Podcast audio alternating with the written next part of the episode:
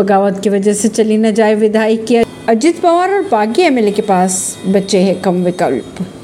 अजित पवार समेत बागी विधायकों की अगर बात की जाए तो एनसीपी के विधायकों की सदस्यता पर खतरा मंडराने लगा है। शरद पवार की गुट वाली एनसीपी ने विधानसभा स्पीकर राहुल नार्वेकर को चिट्ठी लिखकर इन विधायकों की सदस्यता रद्द करने की मांग कर दी है? ऐसे में अजित पवार उनके उनके साथी विधायकों के पास अपनी विधायकी बचाने के कोई विकल्प नज़र नहीं आ रहे हैं। अब अगर बात करें महाराष्ट्र की तो इसी तरह का एक साल पहले बगावत शिवसेना में की गई थी, वैसे ही अब शरद पवार गुट में भी किया जा रहा है। शरद पवार के भतीजे अजित पवार ने बीजेपी शिवसेना सरकार को समर्थन दे दिया।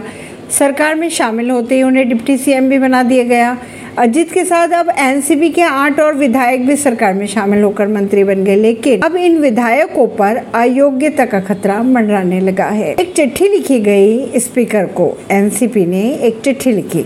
इस चिट्ठी में लिखा कि इन विधायकों ने गुपचुप तरीके से दल बदल लिया। ना तो इसमें शरद पवार की कोई सहमति थी, ना ही उनको इस बात की कोई जानकारी थी। इसलिए संविधान की अगर बात की जाए तो दसवीं अनुसूची के तहत कार्रवाई करते हुए इन विधायकों की सदस्यता रद्द की जाए, ये चिट्ठी लिखी गई। हालाँकि विधानसभा स्पीकर राहुल नार्वेकर के अनुसार दो गुटों की ओर से उन्हें कई लेटर भी मिले हैं। जिस तरह से शरद पवार के गुट वाले एनसीपी ने इन बागी विधायकों की सदस्यता रद्द करने की मांग की, उसी तरह से अजित पवार के गुट वाली एनसीपी ने भी जयंत पाटिल और जितेंद्र आव्हान की विधायकी रद्द करने की भी मांग की है। ऐसी ही खबरों को जानने के लिए जुड़े रहिए जनता सरिश्ता पॉडकास्ट से। परवीन अर्शी ने दिल्ली से।